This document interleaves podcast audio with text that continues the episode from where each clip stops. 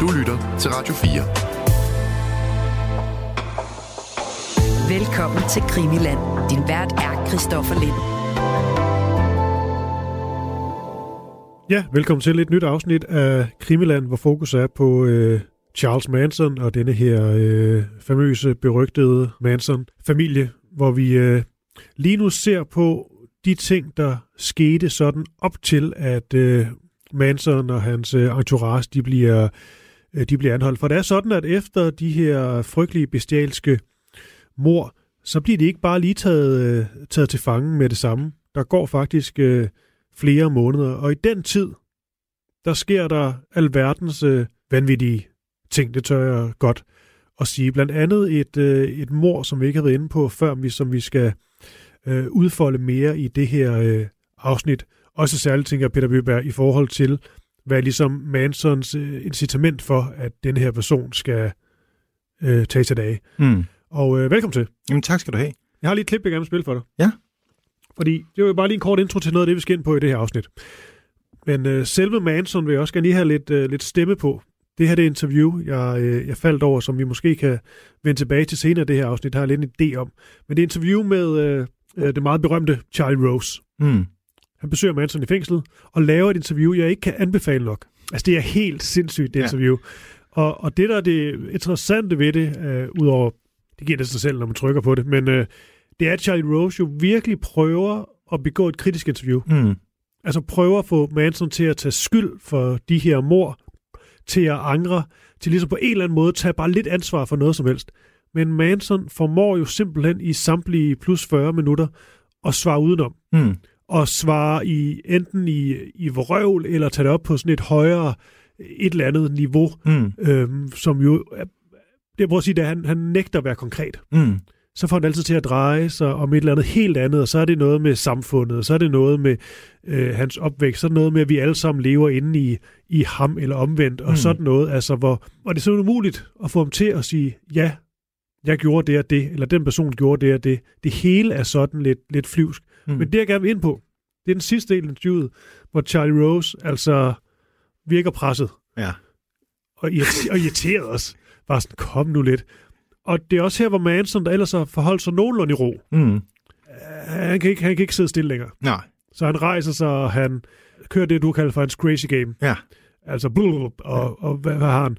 Og Charlie Rose vil rigtig gerne have Manson til ligesom at tage ansvar for mm. de her mor. Og det, der er sjovt ved det, det er jo, at, øh, at en ting af det her crazy game, det kører han jo. Og det har han lært, at, fordi at han øh, prøvede at blive undgået og blive voldtaget.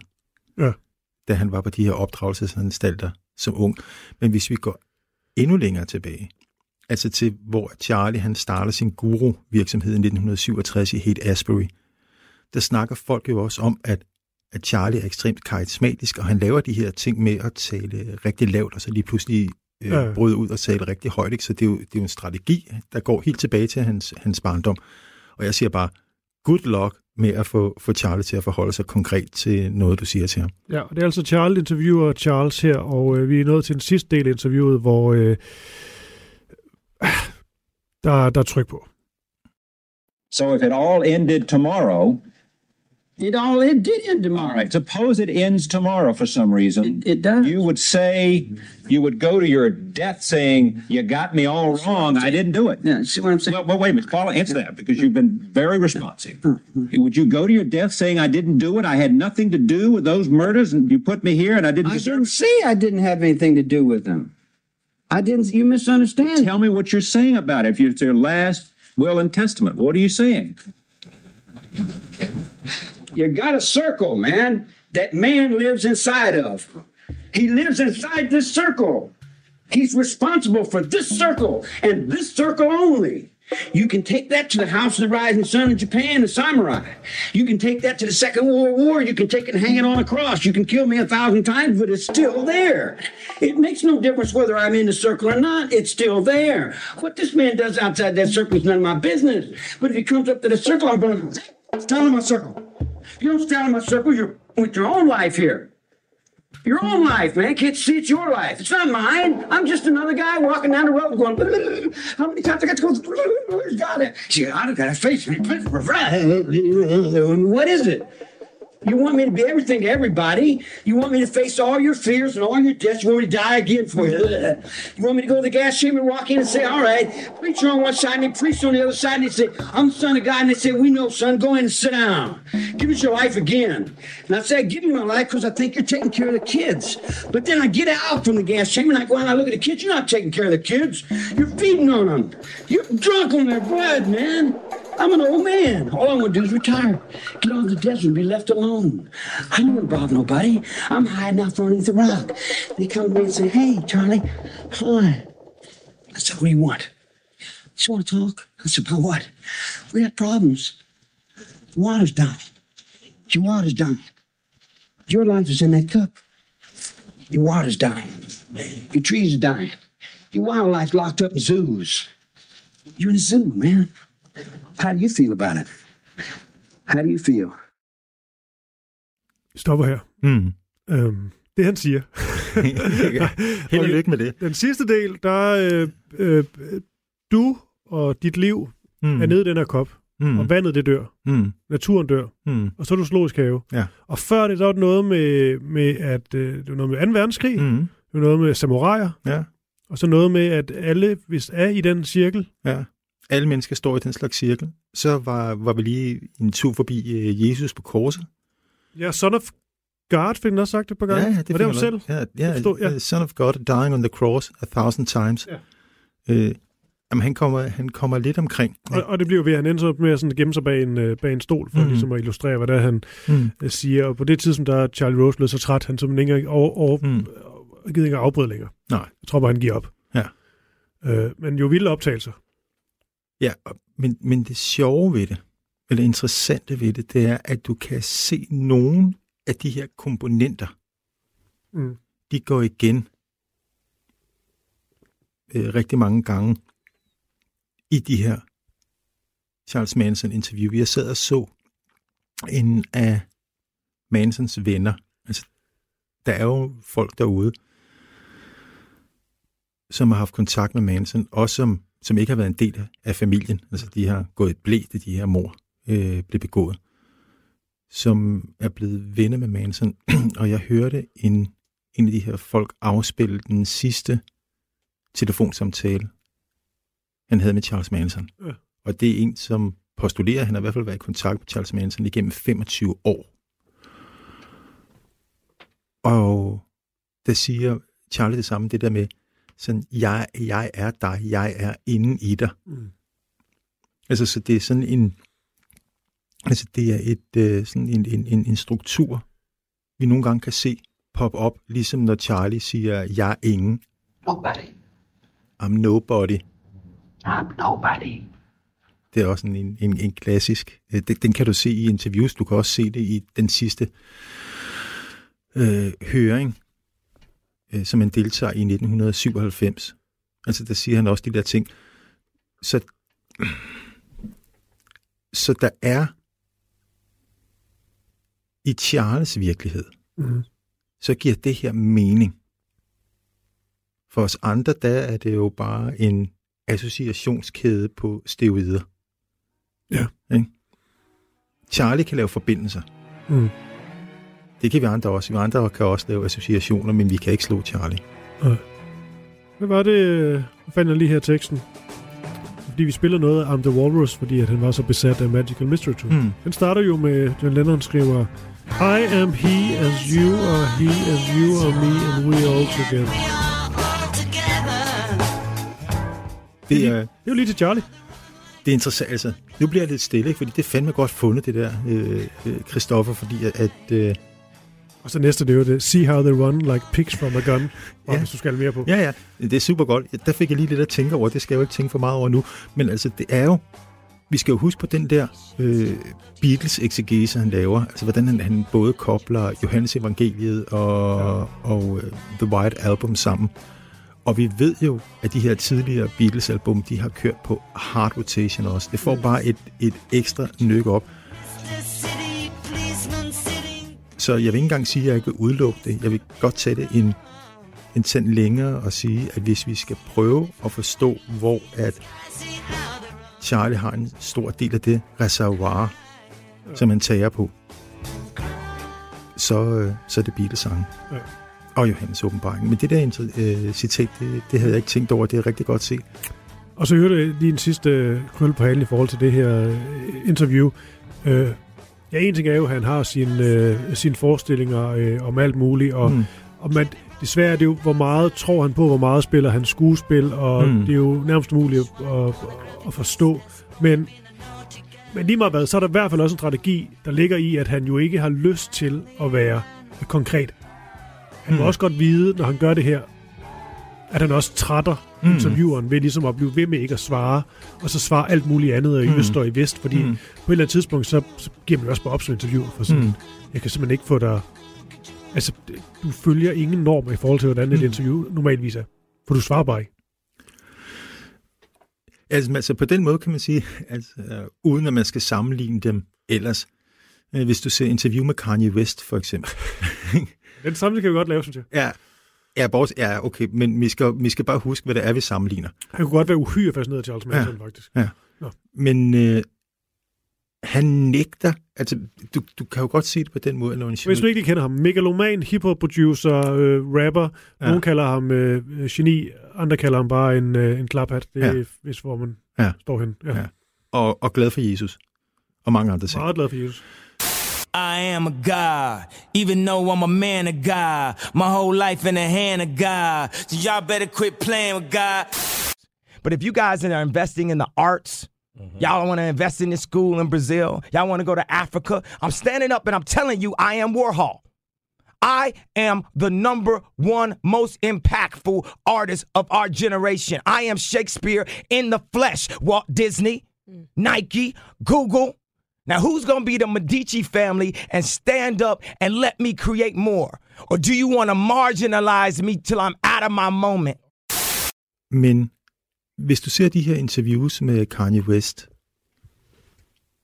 så intervieweren benytter sig jo af, og det gør vi jo også, når vi snakker her, sådan det herskende sprog. Hvad er det for et sprog, vi taler til hinanden, når, når vi samtaler? Og når Kanye West, han responderer, så gider han heller ikke at spille med. Altså han svarer jo også fuldstændig mærkelige ting, hvor at, han ligesom ryger ud af den her øh, sproglige ramme, som vi normalt taler i. Han nægter at spille med. Han nægter at anerkende det herskende sprog. Og det samme kan vi se hos Charlie. Han gider ikke spille med. I kan godt glemme det. Og folk prøver hele tiden at hive ham ned. Hele tiden at hive ham ned, eller hen, eller hvordan du vil formulere det, i at snakke på den måde, vi gør. Det gider Charlie ikke. Og du kan også se det i de her Kanye West interviews, ikke? der prøver de også hele tiden at, at, at hive ham ned. Altså hvis man skulle sige det øh, sådan psykologisk, ikke? prøver at hive ham ned på et neurotisk niveau, i stedet for det psykotiske mm. niveau. Men Kanye West er pisse ligeglad. Han bliver ved med at tale på den klinge, han nu engang har lyst til at snakke med. Og det samme gør Charlie. Og far også op på ret vild måde en gang imellem. Ja, det må man sige. Ikke? Det kan måske virke lidt, uh, lidt skørt og sådan noget, men nu har vi allerede nævnt uh, Kanye West og Beatles og sådan noget, men på den anden side, populærkulturen og Charles Manson går i den grad også uh, hånd i hånd, det vi også talt om før. Han mm. er jo, og hans fortælling, han lever ikke mere, men uh, han er jo i den grad blevet en, Mm. uh, bare en, en Hollywood-fortælling, Mm. men også en kæmpestor uh, industri. Og det er jo egentlig også bare lige for at få lidt lyd på ham igen. Mm. Sådan et længere øh, klip, fordi nu når man taler om, kan måske næsten glemme, hvor, hvor vild en person vi har, vi har med at gøre. Mm. Øh, også hvordan han har været og været, været og ligesom omgås dengang og, mm. Og være omkring. Fordi det er jo meget Manson, der selvfølgelig stadigvæk styrer slagets gang her, men der hvor vi er i historien, der har de begået øh, de her mor, der har været en, øh, en, en ratcha, som så viser at omhandle noget andet. Mm. som ikke er, er selve morerne, til måske Mansons overraskelse. I hvert fald så øh, kan det i dag virke helt vildt, at, øh, at de raider dem, og så handler det om noget helt andet, mm. End, øh, end de mor, de har begået, for det ved de ikke, de har. Så har vi øh, de her Straight Satans, en rockerbande, som han øh, har været i uføre med, og på en eller anden måde har vel øh, lidt vundet den magtkamp. Og så har vi sådan en Manson, som på en eller anden måde leder lidt efter en, øh, en søndebuk. Mm. Det er det, vi sluttede sidste afsnit. En søndebuk for hvad? Det skal du selvfølgelig have lov til at svare på. Mm. Men er det ikke nogenlunde der, vi er? Og så tilsat, skal lige sige, mm. et stort lag øh, paranoia. Ja. Masser af LSD, masser af paranoia, skal vi lige huske at, Ja. at, at garnere op i her. Ikke? Ja, og vi er tiden sådan rimelig kort op til, øh, til anholdelsen, som nu siger et par måneder, men vi har også talt mm. om, at der kan ske meget på den tid i Mansons øh, verden. Altså, de næste par måneder er fuldstændig øh, bimlende vanvittige. Altså, der, altså, hvis vi tror, at Manson han har været paranoid indtil videre, og han har kørt familien hårdt, så det, vi kommer til at høre om i de næste par afsnit, altså, der har den fået fire gange til på tommelskruerne. Ja. Altså, det, paranoiaen kulminerer her lige om lidt. Ja.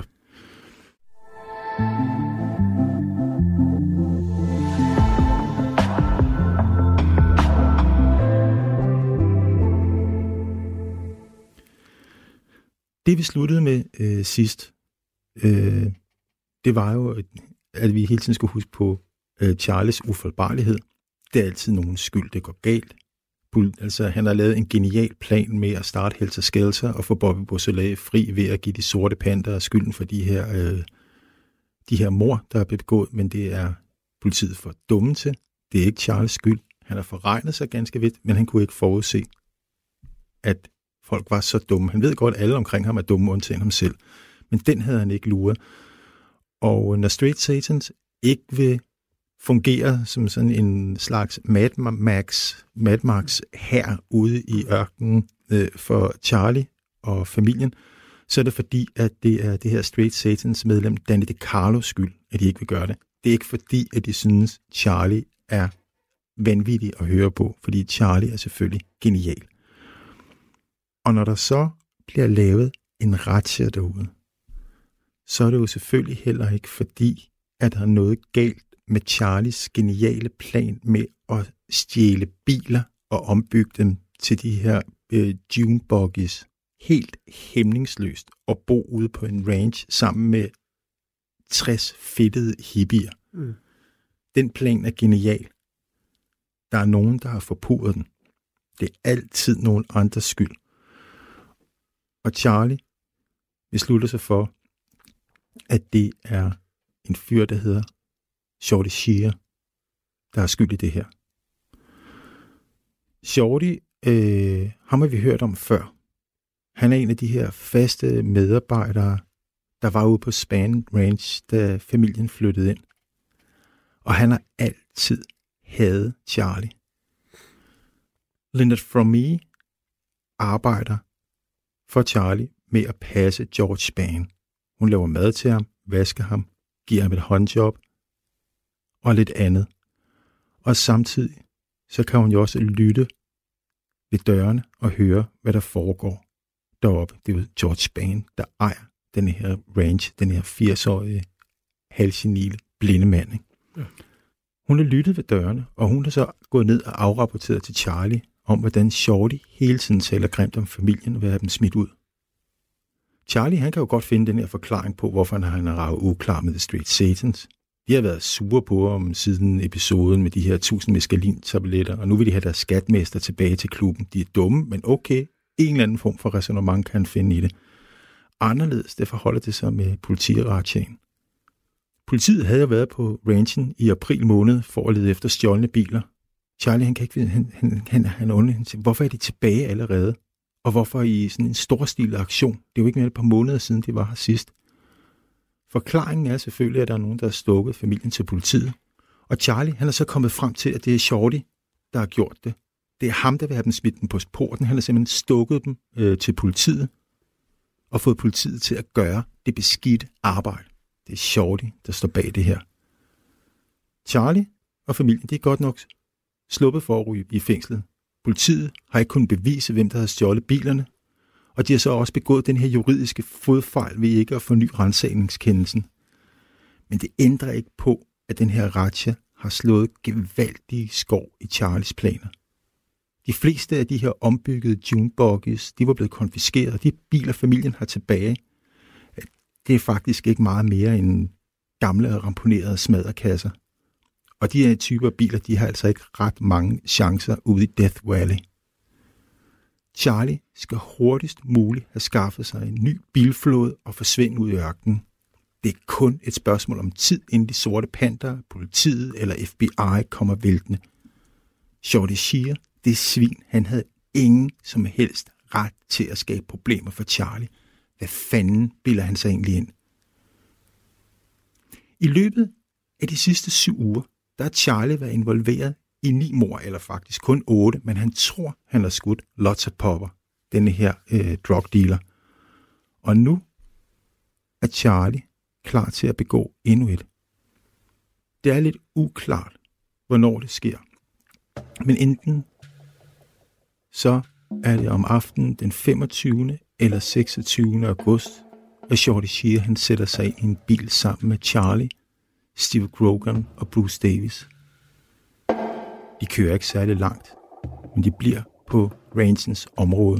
Det er en stor range, men alligevel. Omkring klokken 10 om aftenen, der vågner Barbara Højt ved at hun kan høre en mand skrige. Hun bor ikke selv nede i den westernby, men i sådan en lille skurvogn et stykke derfra. Vi har ikke hørt så meget om hende. Hun er en af de der piger fra nabolaget, der er løbet hjemmefra, og hun har været en del af Manson-familien siden april måned. Hun er også en af de nyere. Hendes primære funktion, det har været at være babysitter for familiens børn. Vi skal jo huske på, at Charlie har isoleret børnene fra deres møder. Da hun vågner op, så tror hun først, hun har et eller andet, hun har drømt. Men de her skrig, de fortsætter, og de fortsætter, indtil der igen bliver helt stille. Næste morgen, da er Shorty Shia forsvundet fra jordens overflade, og der er ingen, der nogensinde ser ham igen. Hvis man ser på de interviews, som er lavet med øh, medlemmer af familien senere hen, så har Bruce David fortalt, Bruce Davis fortalt andre medlemmer af familien, at han sammen med Charlie og Steve Grogan har kørt Shorty ud på en øde del af ranchen og sprættet ham op med bajonetter, som var han en kalkun juleaften. Det er de ord, han bruger. Der er kommet lidt til siden.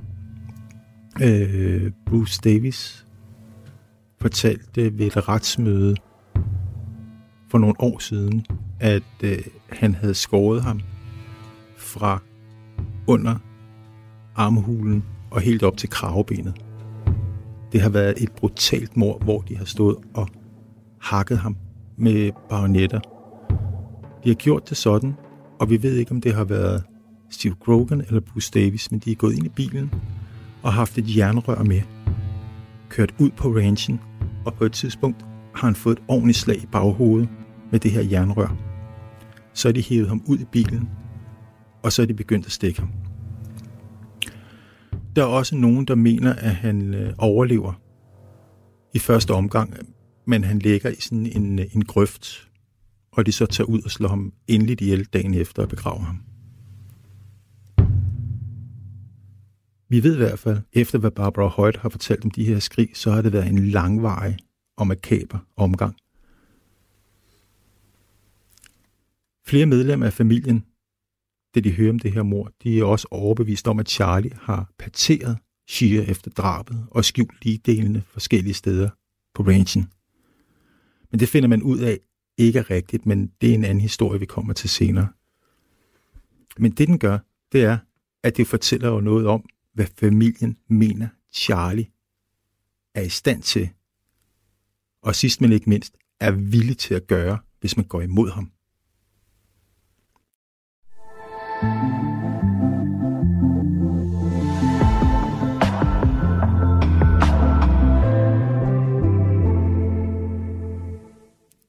Jeg sad bare lige og prøvede at læse lidt op på de her mor og, og dødsfald øh, tilknyttet øh, Manson-familien. Øh, og det er rigtigt, vi har jo ligesom øh, haft Hinman, vi har øh, Tate-morne, vi har LaBianca-morne, øh, så har, nu har vi Shay her. Mm-hmm. Og det er ikke fordi, vi behøver at gå i detaljer med det, fordi det er uafklaret det meste. Men der er bare sådan en lang række og liste af navne, Mm-hmm. som måske Mm. også Ja. Øh, mistede livet, øh, fordi et medlem af Manson-familien ligesom øh, stod bag det. Flere var der så ikke er fundet nogen, øh, nogen lig og unge personer, der har været forbi og sådan noget. Det er lidt nærliggende at tro, Mm.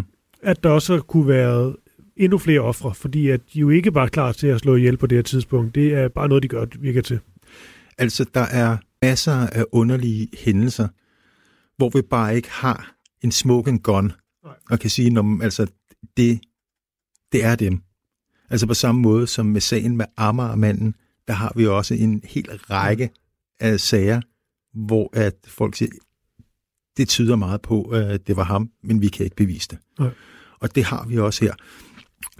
Øh, vi kommer på et tidspunkt til at høre øh, om et andet mystisk mor, nemlig, eller dødsfald er det jo, på en fyr, der bliver kaldt Zero. Zero. Zero. Jamen, der er ikke ret mange, der kender ham. Men vi skal nok udfolde ham senere. Øh, det bliver nok ikke, det bliver ikke det her afsnit. Men det er altså en mystisk historie med, at ham her, Zero, er Charlie overbevist om, er et svagt led i familien, efter de er blevet øh, taget til fange. Og meget belejligt, så sidder Zero sammen med nogle andre medlemmer af familien øh, i et hus på Venice Beach og spiller russisk roulette med en trumlerevolver med otte kugler i. Og skyder hovedet af sig selv. Der er bare lige en underlig detalje ved det her, det er, at øh, det var en form for omvendt russisk roulette, hvor man normalt har en kugle, mm. og resten er tomme, så er den her pistol, der er der syv kugler og et tomt kammer. Og senere hen, da politiet... Det er jo før din chance for at blive dræbt i hvert fald. Ja, det, er, det forøger din chance, man kan for at, at blive dræbt. Politiet køber den, de tænker bare, det er nogle, nogle, øh, det er nogle ristede hippier, og de går ikke videre med det. Altså, men da de senere hen prøver at tage fingeraftrykkene på den der pistol, øh, der er der ikke nogen. Den er blevet tørret af bagefter. Mm. Zero har siddet og spillet russisk roulette med sig selv, men der er ikke nogen fingeraftryk på pistolen. Der er også en fyr, der henvender sig til en avis og siger, at han var til stede, han så en af kvinderne skyde ham, og så forsvinder han igen. Men der er jo masser af de her attention seekers øh, mm. omkring øh, Charles Manson og familien. Ja. Kan du huske, Men, hvordan han gør det i Nero i Deer Hunter? Hvordan han gør det der? Jamen, der, der, der, der sidder de også og kommer flere kugler i, ikke?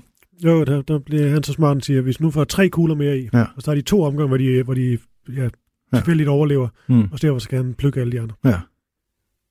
Det var ikke det, det, det, det er fiktion, men altså, ja, ja. fan. Ja. God film. Nå, jeg skal bare lige sige noget igen med ham her, Shorty. Ja. Øh, det er jo ligesom hans kaldenavn. Ja. Det, det synes jeg er nemmere at sige. Mm. Shorty. Shorty. Goddammit. Ja. Han bliver dræbt på voldsom vis. Mm. Øhm, viser igen, hvor, øh, hvor brutalt det hele er blevet. Og vi skal ikke udfolde det nu, men måske, det tror jeg bliver i næste afsnit, så er det også rigtig interessant det med, når de rent faktisk bliver... Øhm, jeg kan ikke tage udfolde nu, Peter, bare rolig. Fordi jeg ved godt, øh, nu, øh, nu går jeg lidt forud. Øh, det må du gerne gøre. Nej, det er det med, at, at det vi skal huske, ja.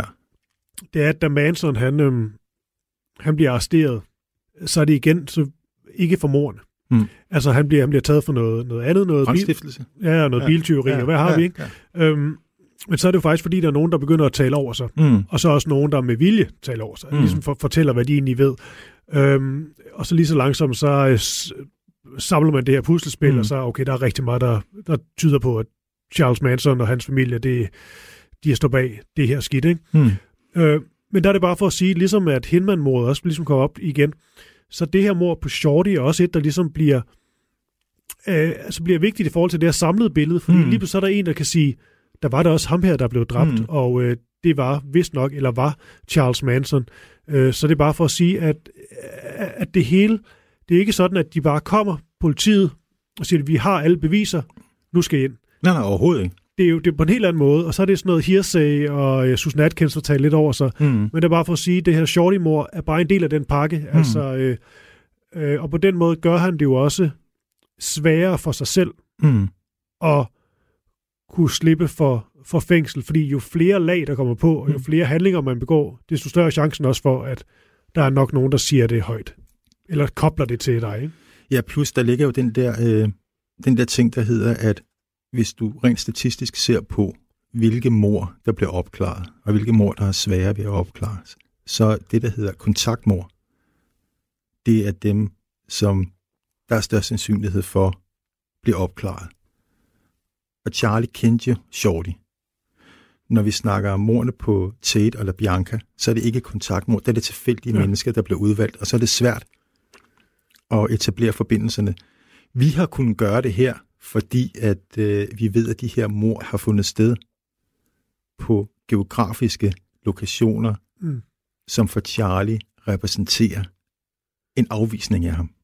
Men det er stederne, der har betydning. Det er ikke menneskene, der er på stederne. Ja. Så det er sådan en, en anden vej rundt. Ikke? Og i øvrigt, Peter, da Charlie han så bliver, øh, øh, bliver anholdt, der er vi jo sådan noget øh, oktober måned, ikke? Mm. Øh, faktisk meget, jeg tror det er sådan noget midt oktober. Det er Mm. meget præcist, øh, Ja. agtigt øh, to måneder efter mordene på, Mm. på Ted eksempelvis. Mm. Øh, men det er jo ikke helt der, vi er endnu. Nej, nej. Men, øh, men vi må da trods alt nærme os. Ja, altså, altså vi skal jo lige, altså vi skal en, øh, vi skal på et tidspunkt her om lige om lidt, så skal vi en tur ud i, øh, i Death Valley igen. Ja, og det er også der, han bliver anholdt i øvrigt. Og derfra, så skal vi øh, en tur i fængslet. Ja. Og så er der nogle folk, der skal begynde at sige ting i fængslet. Og så er der nogle øh, efterforskere, der langt om længe skal begynde at lægge to og to sammen, nærmest ved et tilfælde. Ja. Og derfra, der kommer vi til retssagen, Ja. som er det her vanvittige skuestykke. Ja. Men for at vende tilbage Ja, præcis. her, ikke? så øh, ved vi også, at øh, Charlie han har beordret Bruce Davis til at samle alle Shortys ejendele sammen bagefter, pakke dem i hans bil, og bagefter så kører Davis og Sandra Good så bilen til Topanga, der har de jo hængt ud før familien, hvor de efterlader den. Og det er sådan lidt uklart, hvornår og hvordan Sandra Good hun bliver indblandet i det her mor. Hun kører bilen, men vi ved, at hun ikke er til stede. Altså hun har ikke været med til at slå Short ihjel, men hun bliver involveret i det i en eller anden forstand. Om morgenen, der spørger de andre ranchmedarbejdere Charlie, om han, om han har set Shorty. Og Charlie han siger, at han tror, at Shorty er taget til San Francisco, fordi han har fortalt ham om en god jobmulighed i byen. Vi er nu her i slutningen af august måned. Tate-mordene, de er stadig i aviserne. Især i LA, hvor hun jo er blevet slået ihjel. Samtidig så er protesterne mod Vietnamkrigen også eskaleret. Og med de protester, der er eskaleret, så er der også kommet sådan en stigende voldsparathed blandt de her Vietnamkrigsmodstandere. Folk de kaster ikke længere kun med sten. Fra den 31. august, der placeres der også bomber i forskellige offentlige bygninger og store øh, firmaer. Stemningen i Amerika på det her tidspunkt, det er som om, at landet er ved at falde for hinanden. For Charlie og familien, der er det her jo blot endnu en bekræftelse af, at dommedag er lige om hjørnet. Charlie har fået konfiskeret sin flåde af junebuggies, men familien den stjæler i al hast en række biler, og omkring den 6. september, så leder Charlie sin flok ud i ørkenen. Den næste uges tid, der kører familien frem og tilbage mellem Death Valley og Span Range. Man kan ikke bare køre ud i ørkenen og forsvinde. Der skal både fragtes proviant og cirka 25 mennesker, sådan cirka 250 km ud i Death Valley. Og familiens bilpark er jo på det her tidspunkt kraftigt reduceret. Charlie han lader et par af kvinderne blive tilbage på Span Ranch, både for at bevare en base i udkanten af Los Angeles, men også for at have et par folk, der kan advare ham, hvis øh, politiet skulle komme og snuse rundt. Ude på Barkers Ranch, der er det altså hårdt. Den er ikke særlig stor, og den er meget primitiv, og der er slet ikke øh, plads nok til at huse hele familien. Charlie, han havde opdaget øh, Barkers Ranch, da Keith Jills bedstemor havde givet ham lov til at låne Myers Ranch for en kort periode i slutningen af 1968. Det kan lytterne måske huske. Øh, det er der, hvor han forærer en øh, Beach Boys-plade til hende som tak, fordi at han beskriver, at de, han vil sidde derude og øve sig på at skrive nogle numre.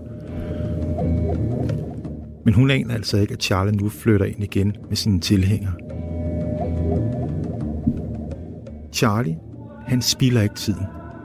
Lige så snart familien ankommer, så sætter han dem i gang med at forberede dem på de angreb, han konstant og hele tiden nu prædiker for dem, er lige om hjørnet. Når man spørger medlemmer af familien, der var til stede på Barkers og Myers Ranch på det her tidspunkt, øh, så siger de, øh, øh at så siger de forskellige ting. Det er sådan noget vævende. Altså, det er noget vævende, når de forklarer, hvem er det egentlig, der vil, øh, hvem var det egentlig, der vil angribe jer? Altså, det, det var sådan lidt uklart. Altså, der vil bare komme, komme nogen. Øh, nogle gange, så er det klart og tydeligt øh, blodtørstige konvojer af sorte mennesker, der vil komme og slå dem ihjel. Andre gange, der er det sådan klassiske dommedagsscenarier, som familien kender under det her navn, Helter Skelter. Øh, og andre gange, så snakker man om, at det er lovens lange arm, der vil komme og slå kløerne i dem. Men det ændrer ikke på, at sådan bundlinjen er, er helt klar og tydelig. Nogen vil komme og forsøge at gøre familien ondt, og de skal være klar til at forsvare sig. Charlie, han sætter dem til at grave skjulesteder i ørkenen, hvor de kan gemme konserves, og der bliver også gravet sådan geværreder ud af de omkringliggende bjergsider. Familien knokler fra morgen til aften i en ørken, hvor den gennemsnitlige dagstemperatur i september er 35 grader. Men Charlie, han sætter dem også til andre ting. Sådan, hver dag så udvælger han en gruppe, der skal tage ud i ørkenen og lede efter indgangen til afgrundens brønd. Mm. Altså det her sted, hvor familien skal flygte ned og fremstå igen efter den her store øh, rasekrig som hersker af verden. Det er der, de skal gemme sig, indtil Helter Skelter er drevet over, og den sorte race vil trylle dem om at komme tilbage som hersker over verden. Og selvfølgelig Charlie, som hersker over alle herskere. Ja, jeg vil bare lige indskyde, at øh, jeg tror også, jeg har nævnt før, men det er rigtigt, når man... Altså blandt andet det her Barkers Ranch, det er jo sådan noget, som, øh, som folk, backpacker og sådan noget, jo har, har taget til, men altså også faret vild. Altså det er sådan et sted, hvor du simpelthen... Øh, og så nærmest med GPS, kan du simpelthen ikke finde det. Mm. Og du kan, hvis du kommer til at være der for længe, altså, så kan du også ende med at dø der, fordi at det er, altså, du kan simpelthen fare fuldstændig vild, og, og det er så varmt, og Ufremkommeligt. Altså, det er virkelig, virkelig det, rough. Det billeder af det, det er bare at google det, det kan jeg kun anbefale. Ja. Jeg lægge nogle billeder op i, ja. i gruppen. Altså, det er helt sindssygt. De er der dybest set. Hmm. Men man kan så også godt forestille sig, nu du om de her forestillinger, de har, og Charlies øh, øh, systemer og idéer om, hvordan det hele hænger sammen, hmm. og dommer det, alt det, vi har talt om. Hmm. Man kan også godt se øh, krydret med nogle, øh, nogle stoffer og så videre, hmm. øh, at det er også et sted, hvor det her det virkelig har alle hvad hedder det, mulighed for at få, få frit spil og næring dybest mm. set, fordi at, at de er så isoleret langt væk fra mm. det hele, og det er så øh, hårdt et sted at være. Mm. Altså, der er, kun, der er kun dem i den her lille gruppe. Ja. Og så er der sådan nogle andre, der også bor rundt omkring ja. i, i området, ikke? altså sådan nogle øh, mærkelige, der kalder dem ørkenrotter, hedder det. Altså nogle typer, der bare flytter ud af særlingen, øh, der bor derude. Der er lidt mennesker derude, men vi snakker altså et meget, meget, meget tyndt øh, befolket område. Ja. Det, det nærmeste lille flække, hvor der er en, en, en handelsstation, det er 35 km væk. Ja. Og så har han jo også, det har han jo også helt tilbage fra, øh, fra Span Ranch og sådan noget, at han jo, der dyrker han jo også det her med sådan noget at sætte den til at måske altså feje terrassen, ja, ja, ja. kun for at se det ligesom mm. santé igen, eller jeg mener faktisk også, du må lige Ja. Jeg ved ikke, om der er belæg for det, men jeg har bare læst, at han også lavet de der helt klassiske med at grave huller, og ja, ja. så lægge det til igen. Jamen, det tror faktisk også, vi, vi har, ja, okay, ja. At, vi, at vi har nævnt det på et tidspunkt. Altså sådan noget, sådan noget så unge arbejde fra ja. midt-80'erne. Præcis. Ja. Så, så når jeg siger, at jeg læste det, så måske bare dig, jeg har, ja. har hørt sige det. Ja, det er rigtigt. Men det er, det er jo bare for at sige, at ja. det, det gør han jo også med total bevidsthed om, mm. at øh, nu, nu adlyder I mig, og nu skal jeg også bare arbejde hårdt mm. og øh, gør, som jeg siger. Og selvom det kan virke meningsløst, det I laver, så fordi jeg siger det, så... Øh, Ja, altså vi har jo set den her strategi, det er det flyttet ud på Span Ranch, efter at de har været hos Dennis Wilson, der sætter han jo meget hurtigt i gang.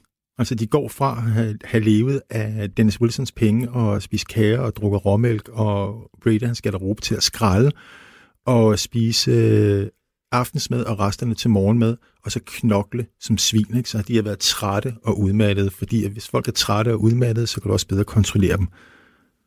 Ja. Og ved at tage dem ud på span range, han også i bedre grad kunne isolere dem, eller han prøver hele tiden at isolere dem. Så det er sådan den, den samme skabelon, han kører her. Ja. Nu er det jo bare blevet intensiveret, fordi at fra Span Range, der er måske 45 km ind til Los Angeles. Nu er vi altså 250 km ude i ørkenen. Ja. Men jeg skal bare stadig forstå, de, de, tager, de tager derud på mm. Myers Ranch og Barkers Ranch. Mm. Er, det, øh, er det på grund af selvfølgelig de forestillinger, han har, eller er det lige så meget på grund af denne her paranoia, eller er det også en konkret, altså prøve at skjule sig lidt for myndighederne og sådan noget? Ved du det? Der er jo to fløje i de her øh, Charles Manson-hypoteser. Ja. Der er jo mange, der er kritiske over for, at det er mest Manson-freaks, der er kritiske over for den her helter-skelter-ting, ja. som siger, at det er noget, som øh, Bojosi og nogle andre, de hyper op. Jeg synes, vi har så meget dokumentation, så den kan jeg, altså, det kan, den kan jeg slet ikke gå med i. Og så, og så er der dem, der siger, om det er primært helter-skelter, og så er der dem, der siger, om det handler om at dække over nogle mor. Ja. Sådan mere en, en mere sådan sekulær tilgang til det. Mine erfaringer med øh, religiøse fænomener, rent religionshistoriske, det er, at der bliver skruet op og ned for de her ting. Så det kan godt være, at hele Helter Skelter-ting i en periode hos Charlie ikke er særlig præsent, men ligger som sådan en, sådan en, en, en blød dyne, og så kan der sådan skrues op for det. Så det er ikke et enten eller, det er et både og. Og vi snakkede også om før, de folk, der er blevet interviewet senere, hvad er det egentlig, vi er bange for? Ja. Men altså, nu begynder Charlie at sætte oplevelsesøkonomi på. Det er jo hans job som guru, ja. ikke? At, at sørge for at stå for underholdning. Charlie, han begynder nemlig også at blive mere specifik, når han sådan skal beskrive afgrundens brønd. Han forkynder i detaljer om, hvordan indgangen fører ned til en fantastisk by, hvor man kan blive til lige det væsen, man vil være, og ingen vil blive en dag ældre, mens de befinder sig nede i denne her magiske by. Vi har hørt den her smøre før, ikke? men Charlie han folder den mere og mere ud. Og det, der før er blevet sådan udlagt som et måske øh, er det sådan, det er på det her tidspunkt blevet fakta. Så han skruer simpelthen op for de her øh, mytologier, han har produceret. Charlies mest dedikerede disciple, Lynette Fromee San og Sandra Good, og så den mere eller mindre reciterede Steve Grogan, de æder hver et ord råt. Andre de holder bare så meget af Charles beskrivelser af det her paradis, der venter forud, at de ikke rigtig stiller spørgsmål til, om det er sandt eller ej. Leslie van Houten, hun har længe fantaseret om at blive en elverpige med vinger, og Charlie har også engang sagt til at hun ville kunne mærke vingerne gro ud, når Helter Skelter var lige op over. Mange medlemmer af familien, de er jo også nedbrudte af at have været under Charlies fysiske og mentale kontrol i en lang periode. De er blevet mere og mere isoleret Flere og flere af deres grænser er blevet overskrevet, og den fysiske vold, den er også eskaleret, så familien inden for de seneste to måneder er begyndt at begå mor. Og nu står de så og knokler i en brandvarm ørken, mens deres guru prædiker for dem af enden af nær. Hvis de her medlemmer af familien på noget tidspunkt har haft den mindste modstandskraft i sig, så er den ikke længere til stede. Charlie har fuldt kontrol over sin disciple. Om aftenen ude på rancherne, så samler Charlie familien rundt om et stort lejrbål og holder sine LSD-gudstjenester. Som et gennemgående tema i de her prædikener, så er der den vidunderlige verden, der venter dem, når de finder afgrundens brønd. Familien, de har bare været taknemmelige for alt, hvad Charlie har gjort for dem. Han har faktisk sat sit eget liv på spil, for at de skulle være lykkelige. Charlie han forkynder også i drablige detaljer, hvordan han heroisk havde dræbt Lotsa Popper for at redde familien. Og så begynder han også at nævne drabet på Shorty, som han selv har været skyld i. Altså Shorty, fordi han havde stukket familien til politiet. Familien, de er ikke i tvivl om, hvad det er, Charlie vil fortælle dem med den historie. På det her tidspunkt og frem, der straffes enhver, der deserterer og forråder Charlie med døden. Livet på Barkers og Myers Ranch, det er hårdt, men som altid, så er det hårdest for kvinderne. Charlies had til kvinder er konstant og massivt, og vi kan se det helt frem til de udredninger, som forskellige psykologer og psykiatere har lavet i fængslet fra en dømmes på de her mor, og så frem til den sidste udredning i 1900 97. Vi havde jo faktisk også i sidste afsnit det lille lydklip med Manson, der ja. taler om hans uh, syn på, ja. på kvinder. Ja. Det er ikke så kønt. De skal bare adlyde. Ja, ja. Indordne sig. Ja, ja. Det er det til for. Ikke altså, han, hans uh, kvinde, havde, vi kan jo spurgt helt frem til, at han er fem år, for fem år gammel, altså hvor hans, uh, hans uh, papsøster på ja. et tidspunkt, altså hans kusine også siger, jeg kan ikke få ham til noget. Han lyd, adlyder ikke kvinder. Han regner dem ikke for en skid. Altså, det er helt fra han er 5-6 år gammel. Så det er, det er altså noget, der følger ham, til han går i graven. Men mændene, de skal holde vagt og patruljere.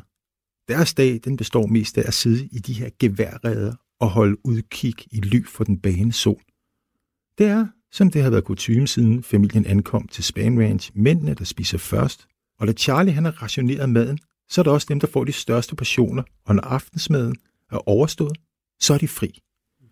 Kvinderne derimod, de skal hugge branden til komfurerne i den her glående hede. De skal lave maden, de skal servere den, og så skal de så spise, hvad mændene nu engang har efterladt i gryderne, hvis der er noget tilbage. Derudover så står de også for opvasken og rengøringen, og så skal de passe de to børn, der er med ude i ørkenen. Mary Brunner, hun sidder stadig i fængsel, og Pubier, altså Charlies søn, han er efter, politiet lavede retjagen på Span Ranch. Han har været i familiepleje hos Brunos mor. Hvad er det med et navn, det undskyld? Puber. Jamen, hvordan, altså, Det bliver han kaldt. det er bare et kaldenavn. Det er bare en kaldenavn. Ja, det virker også sådan nedladende på den måde, men det er måske bare mig, der... Ja. Ja. Det, altså, vi snakker 68, ikke? Ja. Da han blev født, der er det nok været sådan, man har rullet. Der er, jeg, har, jeg har set et interview med ham. Der, altså, han har jo stået frem og lavet interview. Han er blevet en helt fornuftig ung mand. Han har haft et lidt anstrengt forhold. Det er imponerende. Ja, men det er han. Jeg kan vel tale Ja. med alle forudsætninger for Ja. at blive totalt smadret. Ja, men øh, han er så lille, så han ikke har kunnet huske det, og hans bedste forældre har taget ham for ære, men han har haft lidt kontakt med sin mor også. Ja. Okay. Og han, men altså, han har været i, i øh, familiepleje hos sin bedstemor. Men det lykkedes Susan Atkins at bortføre sin 11 måneder gamle søn, som hedder, og nu skal vi holde fast, Cecil Sose Satfrat Glotch. Ja, det giver fint mening. Ja. Og den 16. september, der har Sandra Good også født drengen Ivan. Selvom Ved vi, undskyld, jeg afbryder igen, Peter, men ved vi, hvor mange, fordi at, øh, nu så jeg et interview der med, øh, der ligesom jeg talt om, at du har nok fire, måske øh, øh, fem børn derude, du ikke har taget dig af, men ved det ikke helt videre, for du har den ene søn, og bla bla. Mm, ja. Nogle af de børn nævner her, ved vi, om det er nogle af Mansons, eller er der ikke rigtig styr på det? Øh, nej, der er jo rigtig mange, der har, har ville senere hen, ville være efterkommere af, Ja. af Manson. Øh, men der er altså ikke noget, der tyder på det. Nej. Altså, der er ikke noget, der tyder på, at han er... Han er men vi ved det ikke. Altså, der er jo blevet knaldet rimelig meget rundt i de der år med alle mulige ja. forskellige. Så altså, muligheden for, at han har, har børn derude, den er stor. De folk, der har påstået, at de har været familie med ham, især efter hans død, hvor de godt ville have indbud, fordi Ja. der er også en eller anden form, altså der er lavet nogle DNA-test, der er ikke rigtig nogen, der har kunnet bevise det, ud over som man kan se nogle interview med på, på nettet, som er en fornuftig mand i starten af 50'erne. Men selvom de her kvinder, de knokler fra morgen til aften, spiser for lidt og skal passe to små børn, så ændrer det ikke på, at Charlie har befalet dem, at de skal have sex med de mandlige medlemmer af familien, når de kræver det. Tidligere, der har det jo været sådan, at alle skulle have sex med alle, men at det i sidste ende var Charlie, der bestemte. Og nu gør Charlie noget nyt herude i ørkenen. Han indfører sådan en del af herskestrategi, hvor han i en eller anden forstand giver alle de mandlige medlemmer den samme ret til at dominere kvinderne seksuelt, som han selv har. De mandlige medlemmers sådan autoritet, som er blevet større, hviler selvfølgelig i sidste ende på, at Charlie har beordret den. Og set i det lys, så er det ikke svært at sætte sig ind i, hvorfor forestillingen om et paradis skjult under ørkensandet har virket tillokkende for de her kvinder. Hvor de fleste af kvinderne på det her tidspunkt er fysisk og mentalt slidt ned under gulvbrædderne, så forholder det sig anderledes med den 16-årige Ruth Ann. Hun er nærmest manisk dedikeret til projektet. Hvor andre medlemmer af familien sådan i en eller anden forstand frygter det kommende angreb, så kan Ruth Ann næsten ikke vente på, at det sker, så hun kan få lov til at slå ihjel for Charlie. Hun siger på et tidspunkt til Danny DiCarlo, som er med derude, at hun glæder sig til, at hun får chancen for at begå sit første mord. Det her, det bliver altså lidt for meget det gode, selv for DiCarlo.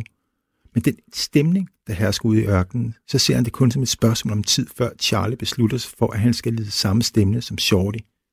Altså, nu kan det, det er kun et spørgsmål om tid, inden Charlie vil nakke ham. Altså, de Carlo frygter for sit eget liv. Og med god grund. Ja. Ikke? Han stikker af i lyet af mørket og tager tilbage til L.A. og flytter ind på sofaen hos et par af sine bikervenner i The Street Satans. Men det her, det betyder altså ikke, at Carlo, han føler sig sikker. Han frygter, og jeg vil mene ikke uden grund, at Charlie han vil sende en morpatrulje ud for at gøre det af med ham. Men det Carlo, han er ikke den eneste uden for Manson-kulten, som var taget med ud i ørkenen. Og nu skal vi høre om lederen af det faste arbejdshold på Span Range, Juan Flynn. Lad os bare kalde ham Flynn. Han er også taget med. Ham har vi kun hørt sådan meget lidt om, da vi snakkede om familiens allerførste tid på Span Ranch. Det er ham, der er leder af dem. Men modsat hans gamle arbejdskammerat, Steve Grogan, så er han ikke blevet et dedikeret disciple, der synes, at Charlie er det største geni på denne her jord. Flynn, han er taget med ud i ørkenen, fordi han har en lumsk mistanke om, at Charlie har noget at gøre med Shortys forsvinden. Han køber ikke historien om, at Shorty er smuttet afsted til San Francisco i natten smut med mørke for at få sig et nyt arbejde. Og det var ikke længe, inden Flynn får bekræftet sin mistanke. De har ikke været i ørkenen mange dage, før Charlie begynder at underholde med, hvordan han har myrdet Shorty, mens familien sidder samlet rundt om lejrbålet om aftenen. Flynn, han er altså usikker på, hvad han skal stille op med det her. Hvis han melder Charlie til politiet, og de ikke kan hænge ham op på mordet, så vil Charlie tage hævn. Charlie siger, at han har myrdet Shorty, fordi han var stikker så hvis Flynn melder Charlie til politiet, og han går fri, eller hvis Charlie får en besked ud til andre medlemmer af familien om, at det er Flynn, der har sladret, så vil han sandsynligvis også blive myrdet. Flynn, han vælger at blive på Barkers Ranch, men han forsøger, ligesom vi så det Carla gjorde det på Span Ranch, at holde sig under radaren og ikke tiltrække sig alt for meget opmærksomhed, mens han grubler over, hvordan han skal takle den her situation. Den her konstante snak om mor begynder også at gå et par af kvinderne på naverne. Blandt andet den kun 18-årige Barbara Hoyt. I næste afsnit så skal vi høre om, hvordan tingene langsomt, men sikkert begynder og falde fra hinanden. Der er kvinder, der kravler ud i nattens mulm og mørke for at slippe væk fra den her range. Og det er nogle kvinder, der er seriøst bange for, at de bliver slået ihjel for at gøre det.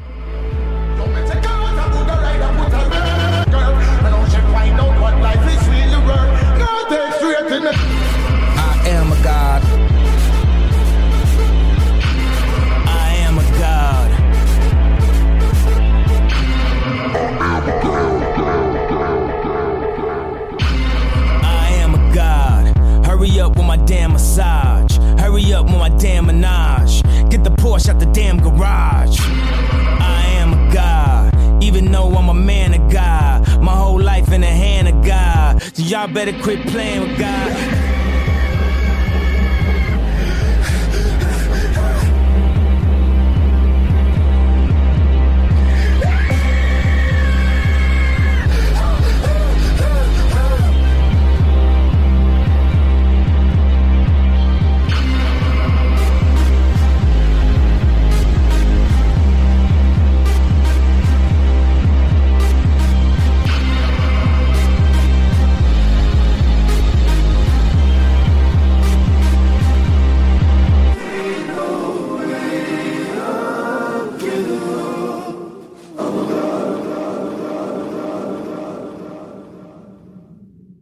Hvis du vil høre mere Krimiland, og selvfølgelig vil du det, så kan du gå ind og downloade Radio 4's øh, app, hvis du ikke allerede har, har gjort det. Du kan også bare finde øh, programmerne på den streamingtjeneste, du nu engang øh, benytter dig af, om det så er Apple Podcast eller Spotify og hvad de hedder alle sammen. Her kan du høre længere serier om øh, mordet på Olof Palme, også om øh, mordet på JFK. Der er også en serie om øh, Jeg har lavet en øh, serie om øh, Charles Manson, øh, fokus på den russiske mafia, blandt andet med øh, Leif Davidson. Der er nok at dykke ned i, og øh, jeg håber, du øh, vil lytte med.